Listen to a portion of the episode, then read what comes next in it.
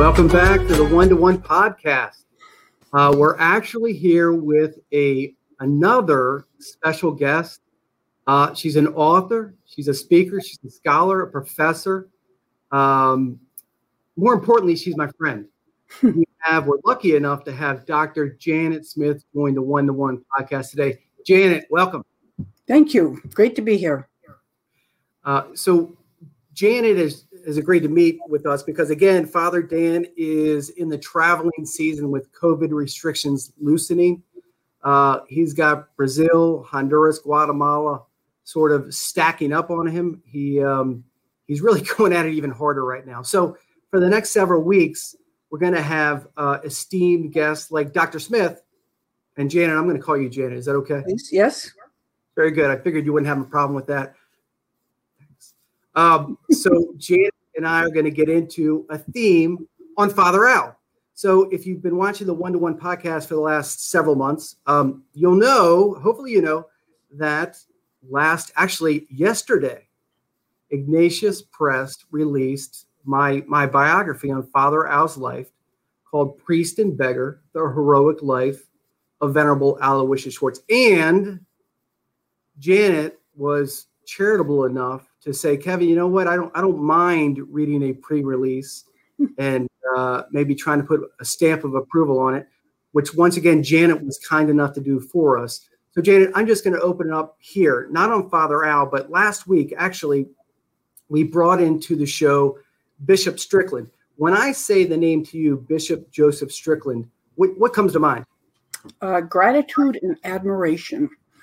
Uh, we, we so much need bishops who uh, are independent of the whole NCCB structure and who act as bishops, not as cogs in a machine, um, but speaks from his heart, speaks from his faith, um, doesn't have to have every word verified by some higher up. He's clearly not ambitious. If he were ambitious, he wouldn't say 99% of what he says. Um, he's serving his flock, uh, and he knows most immediate flock are the people of Tyler but he also knows it extends beyond that. And I think he's an enormous consolation uh, to people across the United States and likely across the world that we have at least one man who's uncontroversial, uncontroversially um, a dedicated bishop. I'm not saying there aren't others, but this man is manifestly so. Amen. Hallelujah, Janet. I, you know, I was reading. The reason we brought Bishop Strickland in is because the theme was boldness. Father Al was um, was a very bold priest. Uh, as, as, we know, Janet, you and I know that that um, Bishop Strickland has has been bold and prophetic, but really all he's doing is preaching the catechism. So when he when he preaches on maybe or when he speaks out on Father James Martin's blasphemies, or he brings up, you know, how can you be a Democrat and be Catholic? You know, it's really not so much bold, but it's just kind of catechism. But but it's it's seen as bold nowadays. And I I, I was thinking Father Al had once written. I think he I think he gave a homily in in 87 or 88, right before he got his Lou Gehrig's diagnosis. He said that holiness is not only boldness, but holiness is suffering. So Bishop Strickland, in, in making these proclamations and in, in being prophetic, he suffers because he knows he's he's in the minority. There's not a lot of bishops out there, Janet, as you just said, that are that are joining him on this train of courage. So, so what speaks to me, Jane, and I'm to see if it speaks to you. In a certain sense, he's all out there on the plains, all alone, like a gazelle, with this pride of lions just crouched, ready to pounce. That's a pretty good image. Um, you know, he's he'll be the first to tell you that uh, before he became a bishop, no one would have said he was a man of courage. He said it, it, it was. It, I had the privilege of meeting him maybe two years ago, maybe not that long, but um, he said this just straightforwardly, and it was very clear that the um, the graces of the office just walloped him, um, and that he responded to those. It's just like in, in, uh, he actually read to me the um, oath that he took as a bishop, and, and teared up, like this is what I have mm. pledged to do, uh, and you know to guard the deposit of faith among other things. And he said that's that's what I have to do, and I have to do it whether or not it pleases the others in the hierarchy uh, or not. And just so, seeing someone just, uh, I mean, he's obviously not, as I said, he's not a climber. He's not ambitious. He just wants to do the job that God has given him. He'll, he'll be the first to tell you again that he has, you know, doubled and redoubled and quadrupled his his his prayer life um, since he's become a, a, bishop. Years ago, I thought of that. I said, if I were, you know, male and I was asked to be a bishop, I mean, the first thing I'd do is pray more. And then I said, well, why would I pray more then? why wouldn't I pray more now? Um, but it, it it happened to him invisibly. happened to him, and I, I wish we could see that more often. Uh, in our in our bishops someone who just clearly is is trying to live out his vocation. Yeah, I love it. Go yeah, ahead, Janet. Yeah, that it, we call him bold and courageous, and it's only bold and courageous because it's such a hostile church uh, if the church were what it should be, he should be an ordinary ordinary. he should be a guy, the kind of bishop that you would absolutely expect to have. But when, now, when we find a bishop speak out against abortion and concern about the cells from abortion, uh, the use of um, tissue from aborted cell, babies used in vaccines, we're stunned by this. You know, it's like, is he allowed to say that? Is he allowed to do that? Uh, other bishops criticizing him for this. And you're saying, this, it, what kind of church do we have?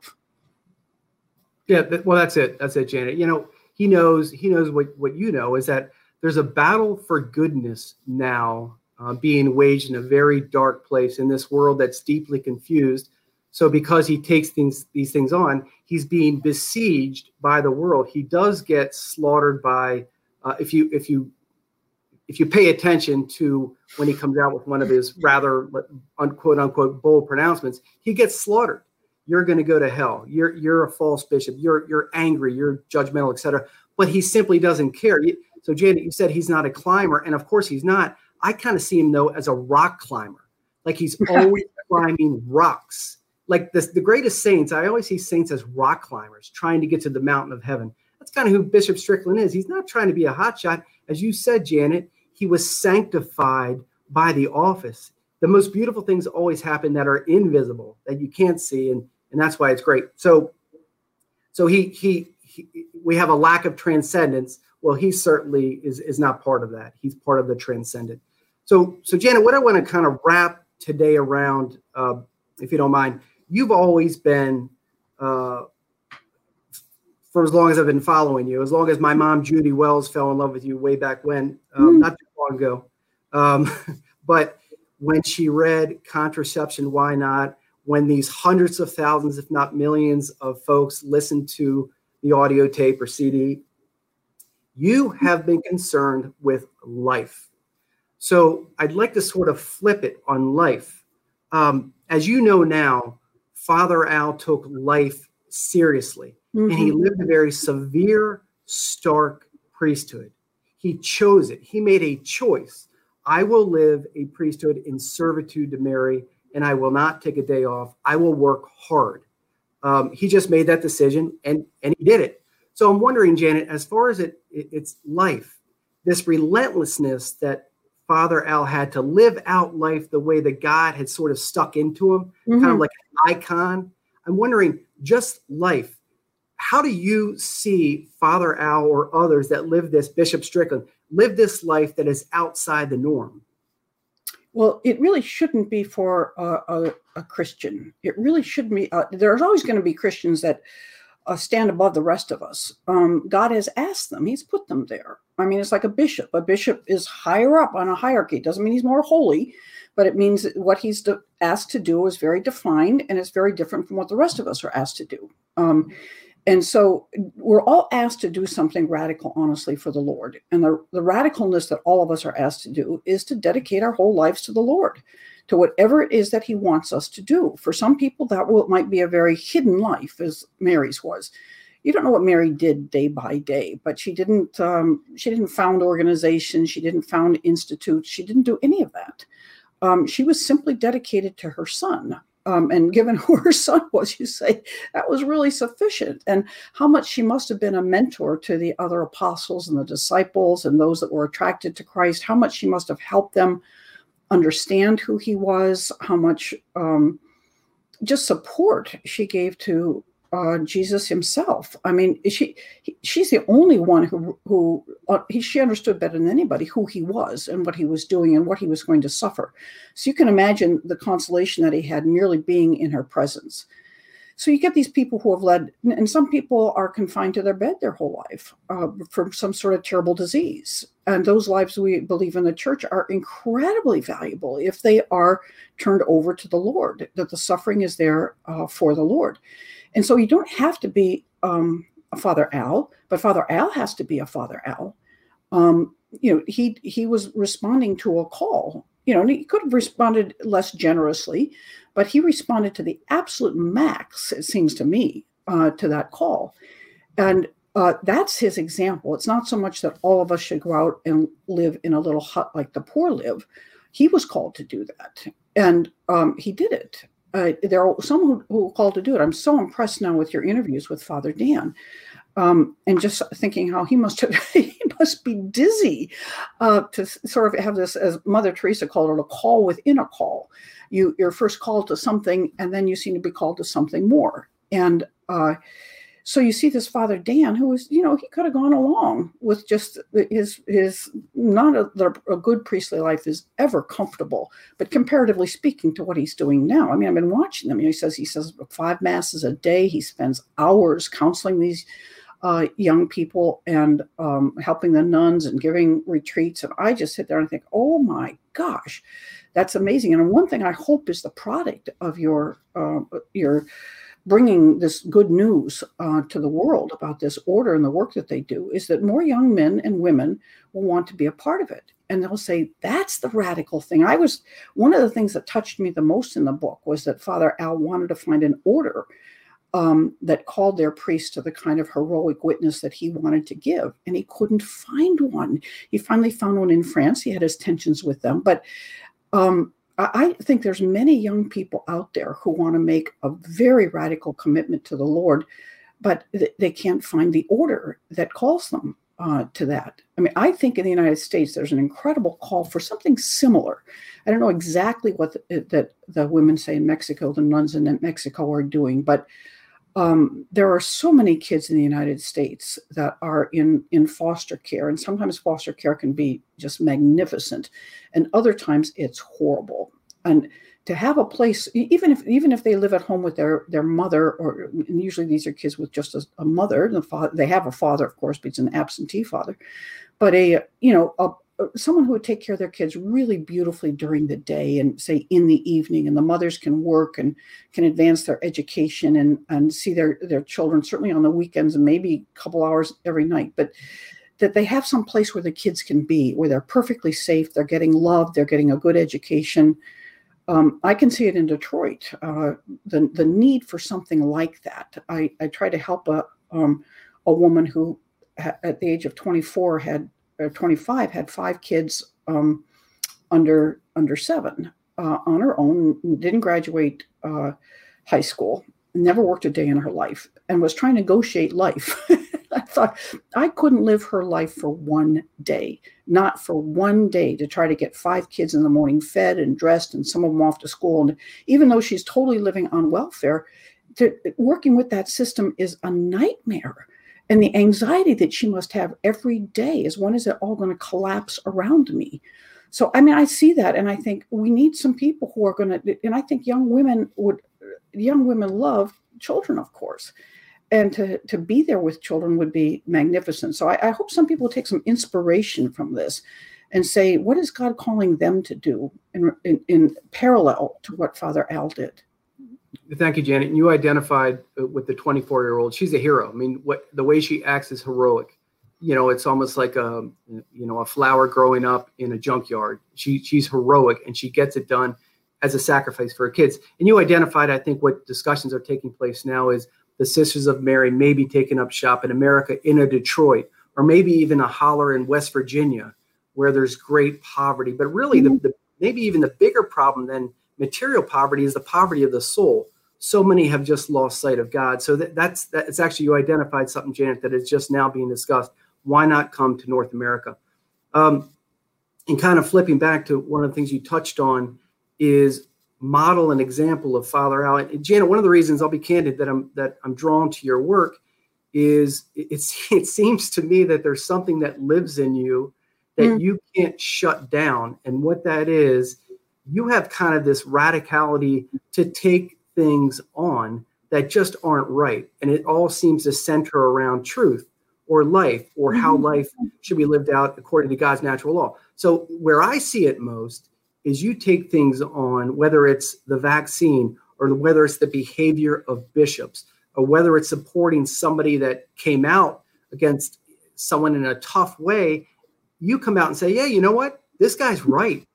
And and is there something in you that yeah, just yeah. wants to stick your nose into the mix and say, "No, I'm gonna, I want a part of this." Well, I, you know, it's an odd thing. You try to figure. I mean, I'm just, you know, an odd person, and you just some point you think, yeah, I'm just odd. I mean, you think, oh, how did you get to be so odd? And uh, you know, it's just it's true. And so uh, the best thing I can find out was my mother was a, a, the oldest child of an immigrant family. Her parents didn't speak English, and so she she you know she learned English in in kindergarten. Then her parents started learning it, and uh, there was some story where uh, some kid in the neighborhood hit her younger brother, and my mother heard of it at the dinner table. She was about nine at the time, and she got up and she walked a couple blocks and walked into this the bully's house and and hit him. Um, and we, we, were told of this story when I was a child as as something that was remarkably wonderful about my mother. And I don't know if if it's that point where I just decided I just can't stand bullies. I can't stand people who um, you know pick on people. And there is a way in which you know dissenters etc they're kind of bullies they aren't they they don't respect they don't respect others in a sense they put themselves forward as those that we have to bow to or they will deny us jobs positions all sorts of things. When i first went to teach at notre dame i was very clear. I was being told not to teach on the church's not to teach the church's teaching on contraception that that was that was was going to be a killer uh, to my career. And uh, you know I'm, i was a single woman and i'm a single woman now and i thought if anybody can do it i can do it. I'm not risking a family if i do this. Uh, so um, i really discerned that god was asking me to do this whether or not i, I got tenure and i didn't and that wasn't the end of the world. And so you say wow it's not the end of the world. Uh, and so and it's satisfying. It's it's just really satisfying if you if you can do it. Um, I, I, was recently talking to a, a, friend here who had a very hard moral decision to make. He has a family, six, seven kids, and, and it was um, he thought he would might lose his job, but he decided to go forward and and do what he thought was right. Now God God worked everything out, everything out. The next morning you wake up and say, I don't have to do any of it because this it all got worked out. And I think, but what has happened to him and his soul? Um, that he knew that he was ready to make that sacrifice and just radically trust in the Lord. So I, I think God asks every one of us, it, and it, you don't, as you say, truth seems to be the thing that really vibrates with me. And my, my protection of the unborn is the truth that this is a human being. This is a human life. It's a truth. Right? It's not just a, a, sentimental Catholic preference. It's a scientific truth. And so I, I think that we all have things that resonate. God has put something in our system that He really wants to activate through our faith. And um, some of it will be the radical commitment that Father Al um, has made, and all of those beautiful nuns um, have made. And I think, you know, you touched on it is that just profound joy um, that they have and how life sustaining uh, that is. And I also love the fact that he made in Korea, and he's made it seems in all of his places. One of the things they teach these uh, young people who've been brutalized by the by the world in so many ways, but through their love of them, and, and it comes from the healing comes from God, and that they're meant to be evangelists that go out to their families and to the world, uh, and they the effect that those children have had on Korea, as your book tells us, is just incredible. They learn a marketable skill and they learn how to evangelize. And what what what should education do? Except heal the wounds which it's doing. It's it's helping them attain virtue. It's deepening their faith. It's giving them a skill and it's making them go out into the world. Again you don't have to go out into the world to set up a new project a new institution. I mean i i actually spoke to a group of young men in um, inner city Detroit once, and I'm, very few of these guys had a father at home, and very few of them had a father in their lives. And I just said to him, I said, Mike, I said it's it's it's uh, of the male nature actually to want to do something great. He doesn't have to do something great as a singleton, but he wants to be a part of a team. that does something great. They want to do they want to win. They want to win and do something great. And I said, one thing you guys can do is wait to marry, to have sex, marry a, marry a woman you can live with for the rest of your life, that you're going to love for the rest of your life, and be there for your kids. I said, that's a great thing. That's not a small thing. The amount of good that can be done in the world by people simply being faithful to their vows. Um, and living in accord with God's truth. Again, they might not ever get their picture in the paper or some sort of trophy, but they will have done something great. So, yeah. what they're doing with these thousands of girls and thousands of boys, they're all going to do something great. It's just, uh, I, am just so moved by that when I see those pictures of, of 3,000 girls in, in one room and they're all joyful. it's just staggering, staggering. Yeah. Yeah, and it's not a painted on fallow joy. It's it's a joy that they came in as Lazaruses that have been deeply wounded, sort of deadened souls that are being resurrected by the sisters of Mary that say, "Give me your cross. I know you're wounded, but I'm going to work every day to to get into that wound, bring Christ into it, so you can leave this place five years later as shafts of light into the world." And Janet, I'll tell you this because I've I've been there, spent a lot of time down there. Is Father Dan and the sisters are truly, in a very practical way, they're saving the Catholic Church mm. because they, there, there's over 20,000 today in these 18, no, 14 boys' towns and girls' towns in 18 different places around six countries that that are leaving as shafts of catechized Catholic joy into workplaces, into their families, into universities. They they don't because Father Al, their spiritual father, was bold and strong, and they saw the sacrificial love of the mm-hmm. all these sisters, and also how Father Dan laid down his life to lead them out of these wounds. They know joy and they know Catholicity. So anyway, you're right. So I do want to circle back to something. Janet, I'm an old journalist, so I gotta I gotta try and break some Janet Smith news. I, I so so you I've identified you and we have a friend in common, an old uh, an old exorcist uh, from mm-hmm. an unnamed location, who who said Janet's really good with those bishops. So you brought up bullies earlier, and, and you know just the other day I, I read that uh, in the National Catholic Register that Cardinal Tobin and Cardinal mm-hmm. met with the CDF to kind of streamline and and suffocate the President Biden. Uh, you know what? It's too political with communion. We need we just need to get let this go away, and we'll we'll sort of kneecap the whole argument and we'll just say, well, everyone's got to be aligned. So until we're aligned, we can't make a, an announcement. So, so yeah, Pre- President Biden can, can continue to receive communion.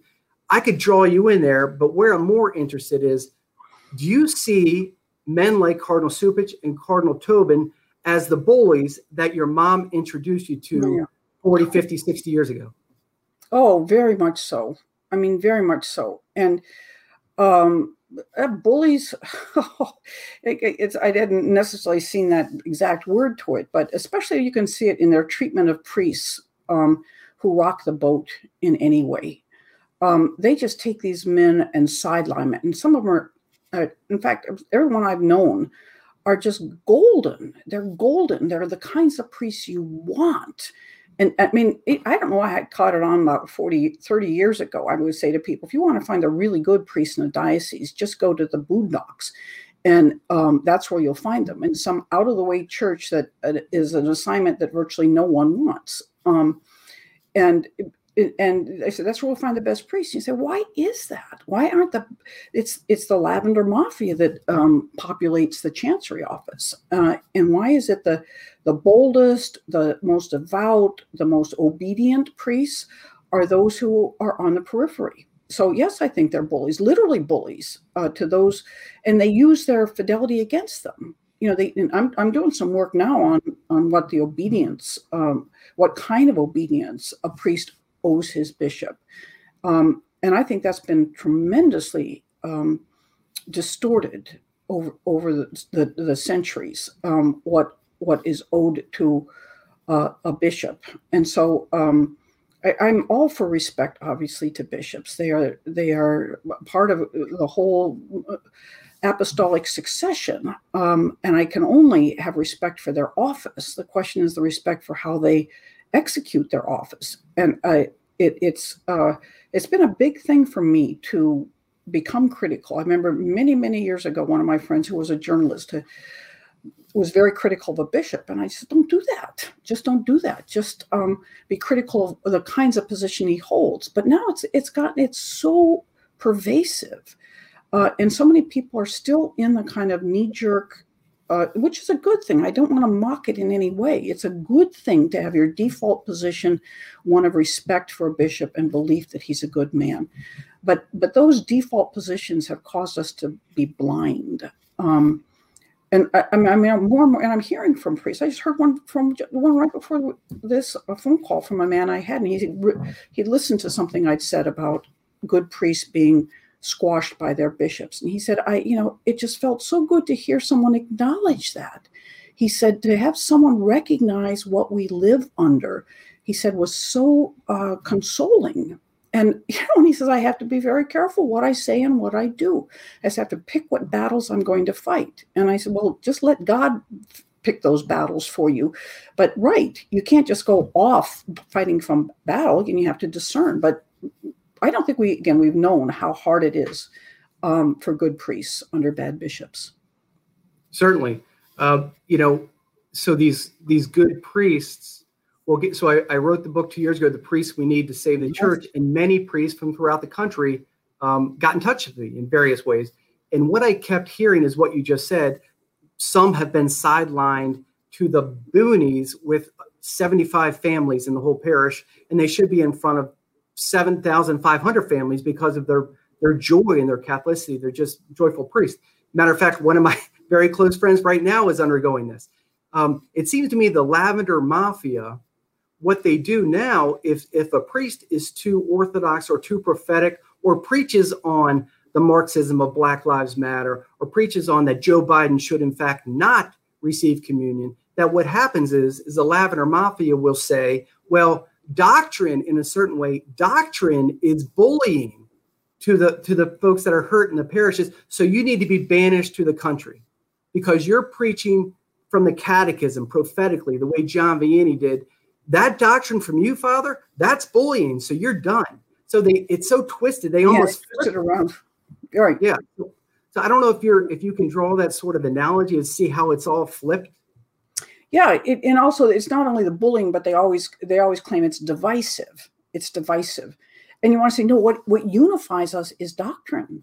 What unifies us the catholics is, is we believe the same things. That's what it is. And those who are dissenters which the lavender mafia generally are um, or maybe always are you want to say i'm sorry you're the one in division not me uh, that priest that's preaching what he should preach, he's not causing the division. And I've, I mean, I've heard priests told they shouldn't do it because other priests in the diocese don't don't accept the church's teaching. So you shouldn't do it because you're being divisive. I said, Bishop, you're looking. The problem's not there. The problem's somewhere else. But that's it, it, it's an indication of what the bishop believes, and uh, he believes with the Lavender Mafia may in fact be part of it and so the the poor priest who who joined the priesthood because he wanted to make a radical commitment to the Lord and to the uh, he was going to sacrifice marriage and prestige and money and luxury and all of these things um, to to preach the gospel uh, now that he's being told that's what he can't do, you know, just be a dispenser of the, of the sacraments in a very bland kind of way. Don't even make the sacraments. Don't let people know what these really are, because then they might become radicalized uh, in their faith if they knew what knew what this really is. Um, I mean, I, every church I've gone to where there's a priest who starts to preach the fullness of the faith, you you you very quickly see the the congregation growing and growing and growing not not diminishing. I mean, the priest seem, the bishops seem to think that if we teach the the, te- the church's teaching, people will be chased away. Well, we haven't been teaching it for fifty years, and we have almost empty churches, except for places where priests are bold in teaching the the the, the church's teaching on matters. That's it, Janet. Yeah, let's dam up the transcendence. Let's dam up the supernatural dimension. Let's just keep everything sort of tamped down um, it, it, seems to be the way. And you said it the bold priests are the ones that lead souls to conversion, to sanctity. Like, I am going to treat my spouse better, I'm going to parent better. But for some reason, let's just tamp all that down. Um, so yeah, it's it's it's insidious, and you know, and, and Janet, last thing we'll, we'll, we don't want to go on and on and belabor this, but where where my eyes became opened, and, and as yours were, whenever, was when after the scandal of McCarrick, there wasn't this sackcloth and ashes penitential movement towards we beg for your forgiveness. You know the jig is up. You knew that we knew, even the Pope knew, according to Archbishop Vigano. Please, we're gonna we're gonna spend a year in, in front of adoration begging for you to forgive us um, because we've made a mockery of the Catholic faith. Not only did that not happen, not only were they silent on that, but when COVID hit last March, two Marches ago, there wasn't this active understanding of the burden of the bishop to say, we need to be creative, we need to be active, interjected to find the ways to hmm. get the laity Eucharist during these strange times when this virus is floating around. When that wasn't done, the eyes became open, and I said, they are checked out. Now that's just me. I don't I don't know. Did this happen well before for you? Oh, I think uh, no, right about the same time, and um, very much at the same time. But I'm watching all my my friends. I mean, you, there there were priests. We know that. I mean, and, and a lot of them were pretty much newly ordained in the last five or six years, who did say the prayer. Did you know in the snow they heard confessions outside, and they they had you know, parking lot masses, which their bishops were forbidding parking lot masses. With you know now they're you know they said, well, you're going to spread it. You say everybody's going to be sitting in their car. How can it be spread? You know, and they just would shut down everything. And everybody's saying, why do we have the hunger for it? And the bishops don't. They don't seem to have it themselves. A lot of them, it just seemed a lot of people took took a vacation. And you know, I hate to say it. I mean, I, I was a part of that group that. um we are an Easter people that were just begging to have um, Easter Mass, and it wasn't allowed last year. And you just had a feeling, and again, I'm not a cynical person by nature. I truly am not. But I just thought, you know, for a lot of these priests and bishops, this is just a lovely vocation because Easter weekend is exhausting. Not only, I mean, I as a layperson, I get exhausted over um, the Easter weekend and think how tired priests must be. I just can't even imagine because I might be finding time to go to confession during that week, but they're finding time to hear hundreds of confessions and they're preparing for the liturgies and all these other things. And think, wow, this is just a great vacation. You know, just put a few people on and have it on on um, the internet, and you just go and I hate you say it, sit in your hot tub. Uh, and so it's it's really um, it's been extremely discouraging how little when, when they say the people don't believe i say do the bishops do the bishops believe? If they believed could they you, we saw what the priests who believed did. We saw what they did. And of course they were mocked as being grandstanders or showmen or something better than everybody else. You know they and they were they were working so hard to somehow get the eucharist um, to people even just to, you know carrying a, a, monstrance on the back of a truck through a neighborhood. I, I, saw one in, I think it was Africa. They had some little SU, little little RV, and and well not an RV, whatever it is that you have a little three wheel thing with, and had some sort of um, trailer behind it. Then the priest sitting in some rickety something, taking the monstrance from hut to hut and I thought there is a beauty in this. I mean, God showed us that He wants to be present to everyone, and that even people who don't get much beyond the door of their hut in Africa, Jesus comes to them. Um, that was beautiful. It was unbelievable, but because the priest believed and because the people wanted it. But what do our bishops? What did they do? They and they still do. They still are buckling to the state in respect to uh, to how many. I mean, most of our, uh, the lay people just bullied our way through, if you will, in a good way of bullying. So I'm going to mass, you know, and, and we're going to get in there somehow. Uh, and they say maybe you only have 25%. Who's counting? You know, we're all here now. And um, so there we are. Yeah, you know, and we know, Janet, obviously there's no rash judgment here because, you know, we love priests, you know, we love the office of the bishop and we both know holy bishops and we both know many holy priests.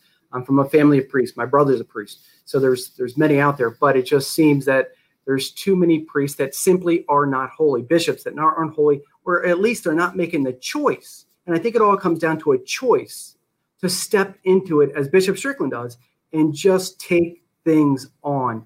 Damn, damn the torpedoes. I must proclaim the gospel and just step into this world. So with that said, Janet, Father, I would have loved you.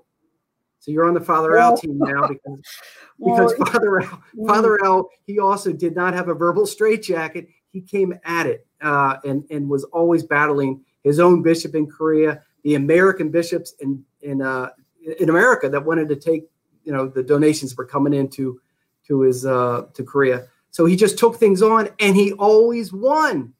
Every time he won, even the kingpins that wanted to murder him because of his money that he was bringing in for donations, come, come on, try. And he just won. No one could beat him because he was Marian. He gave his priesthood to Mary, and because he was unafraid, bold, and he loved being a priest. So that said, Janet, thank you very much. Um, I, I, was gonna just gonna ask you. I just asked Bishop Strickland last week, and I, every week I ask Father Dan for a blessing. I'm not gonna ask you for a blessing, but but I will. But I will say uh, before we cut out here, I want to say thank you so much for reading Priest and Beggar: Heroic Life of Venerable Aloysius Schwartz. It's now out one to one viewers. Um, Ignatius.com, Amazon, Barnes and Noble, your local Catholic bookstore. Please, I encourage you to read the life of this American superhero. Uh, I think you'll be staggered by what, what he actually accomplished. A priest is ordained to save souls.